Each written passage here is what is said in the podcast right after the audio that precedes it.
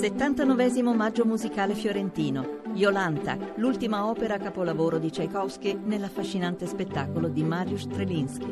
Dal 28 aprile all'Opera di Firenze. Biglietti su operadifirenze.it. Tutta la città ne parla. Qualcuno di voi mi sa fare un esempio di imperfetto congiuntivo? Sì. Non ci credo molto, Kumba, ma ti ascolto. Io fosso. Io fosso, certo, dal verbo fossare. Io fosso no, e tu fossi. fossi. Io fossi. No, Buoni. no, io fossi. Noi fossimo, voi fossiste, essi fossero. Ma, ma perché serve il congiuntivo? Non è poi male, non è poi male. Magari non sai utilizzarlo, ma un vago ricordo di come si coniuga l'imperfetto congiuntivo ce l'hai. Mettiamo che io dica. Bisogna che io sia in forma. Che io sia in forma. Che cos'è questo sia? Beh, Allora? è un presente congiuntivo. Molto bene, è un presente congiuntivo. Grande. Allora, se voglio costruire un imperfetto congiuntivo, farò la concordanza dei tempi e metterò un eh, passato qui. Bisognava. Bisognava, bisognava, che io sia. io, Sia. Kumba, Fossi. fossi.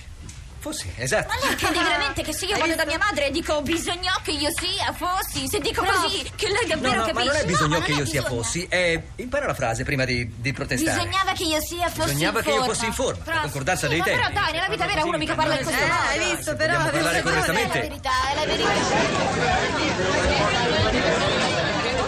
Un'atmosfera di classe, il titolo di un film molto bello del 2008, forse lo ricorderete, francese di Laurent Cantet, che racconta innanzitutto la vicenda di François, insegnante di francese in una scuola media superiore parigina, che è uno spaccato un po' simil documentario, tra fiction e documentario, di un anno scolastico all'interno della sua classe. E a proposito di insegnanti più o meno giovani c'è un ascoltatore Stefano che al 335 5634 296 commenta il fatto che l'età media dei partecipanti al concorso sia 38 anni definiti giovani dal sottosegretario Faraone durante la trasmissione. A proposito se non l'avete sentito eh, tutto il suo intervento e quello degli altri di Pantaleo e degli insegnanti intervenuti tra poco tutto questo sarà disponibile. E in podcast e sul nostro blog la città di radio3.blog.rai.it 38 anni giovani scrive Stefano io ne ho 35 ho tre figli precario della scuola da sempre nelle Marche. La mia compagna invece, grazie alla buona scuola, è assunta a tempo indeterminato ma a Cremona, famiglia spaccata a tempo indeterminato.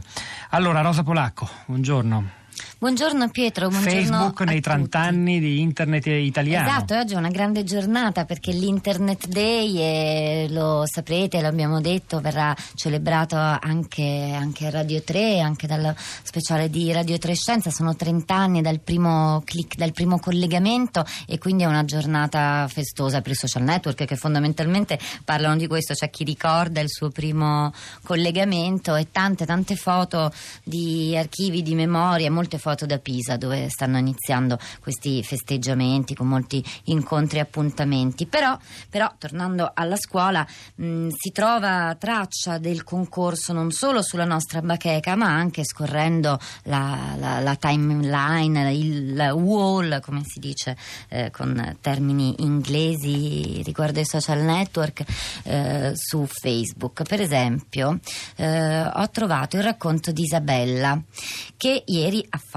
la prova del concorso e quindi scrive Caro diario, stamattina ho svolto la prova scritta del concorso a cattedra 2016. Il MIUR del Piant in un primo momento mi aveva detto di andare a fare la prova a Napoli e poi nottetempo zitto zitto mi ha spostato in un paese della provincia non proprio celebre per la cronaca rosa ma soprattutto privo di stazione di bus di metropolitana. Era più facile per me raggiungere le isole Figi.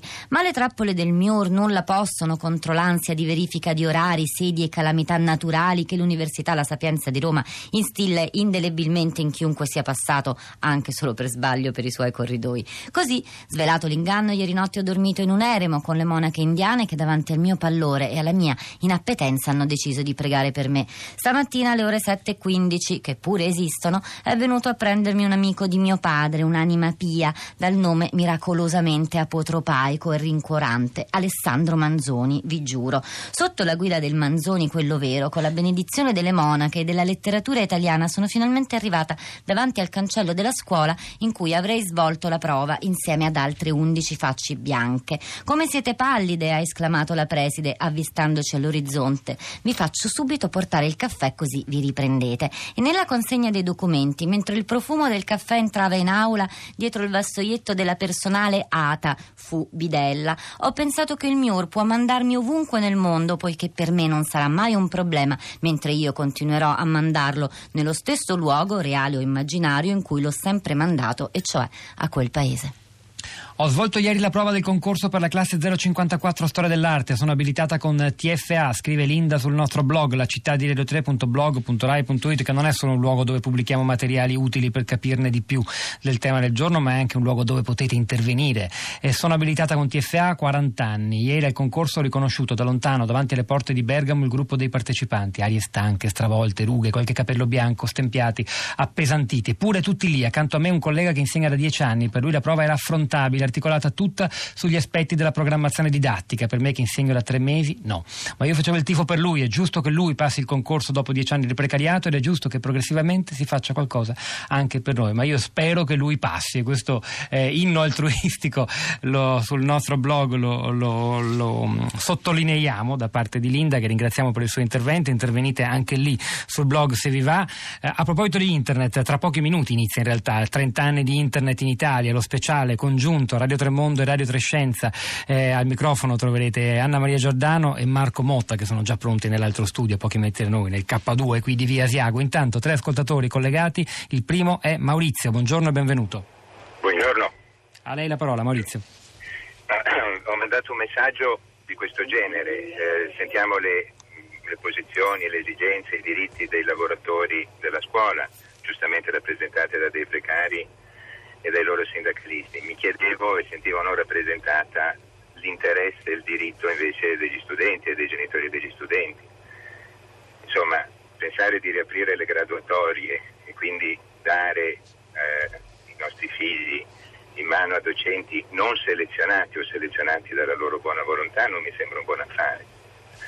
In altre parole, vedo nei discorsi che sono stati fatti dei sacrosanti diritti che in qualche caso però ne ledono degli altri e non ho sentito, a parte che dalla voce del governo che in effetti cerca di contemperarli entrambi, una dovuta attenzione. Raccogliamo la sua critica, è, è, giusto del resto anche sottolineare che quando si parla di scuola è quasi impossibile dar la voce a tutti gli ambiti coinvolti. Oggi studenti, genitori, famiglie sono rimasti fuori, ci siamo concentrati sul reclutamento Maurizio. E se io sottolineo solo completamente di quel che lei ha detto che però tra molti di coloro che rimarranno fuori e che chiederebbero invece un'apertura delle graduatorie ci sono persone che delle selezioni imposte dai ministeri eh, le hanno passate. E mi, mi riferisco ancora una volta a quelli che hanno fatto per esempio il tirocinio formativo attivo. Insomma, la questione rimane aperta. Eh, Cristina, buongiorno, benvenuta. Buongiorno. Buongiorno, io sono una restauratrice, però mi sono un po' appassionata alla vostra puntata, in quanto l'impressione mia, e anche da una suggestione che ho avuto l'altra sera vedendo Rampini, che ha citato questa frase, non è che si vogliono rottamare i cinquantenni giusto per abbassare l'età, che poi è un argomento di questa riforma. Non vorrei che la generazione perduta di cui parlava Monti, che si trattava dei cinquantenni a suo tempo, ma molte generazioni hanno problemi in questo momento. Non vorrei che si trattasse di questo. Ecco. Così, secca, semplice. Credo che fossero un po' più giovani quelli della generazione perduta di cui parlava Monti. Comunque grazie Cristina, Rosa, a te. Beh, eravamo noi, eravamo i 40, 40 qualcosenni, ecco. Eh, siamo qui. Eh, ancora su Facebook con Giuliana che insegna e poi c'è anche Assunta, insomma, la loro è una mm, pioggia, una palanga di parole, di confusione, di reazioni, di, di accusa, di rabbia e dubbio rispetto rispetto a questo concorso. Giuliana scrive: Un concorso inutile, colleghi abilitati che lavorano da anni, una paga miserevole, commissari che non dovevano eticamente consentire questo ennesimo oltraggio alla nostra categoria. Il MIUR non ha dato la griglia unica di valutazione, quindi ci saranno ricorsi in tutta Italia. Di buono ci sono solo le raccolte firme per abolire uno dei punti nevralgici della buona scuola, quello che la rende definitivamente azienda, cioè il famigerato articolo 107. Con l'ennesima finta riforma la spallata è conclusa siamo senza contratto rinnovato dal 2006, ci sottopagano, abbiamo lo stipendio più basso d'Europa e dicono sempre che non ci sono soldi. Abbiamo 50 anni precari, una generazione di docenti più vecchi d'Europa. Tutto a tavolino a sfornare ignorante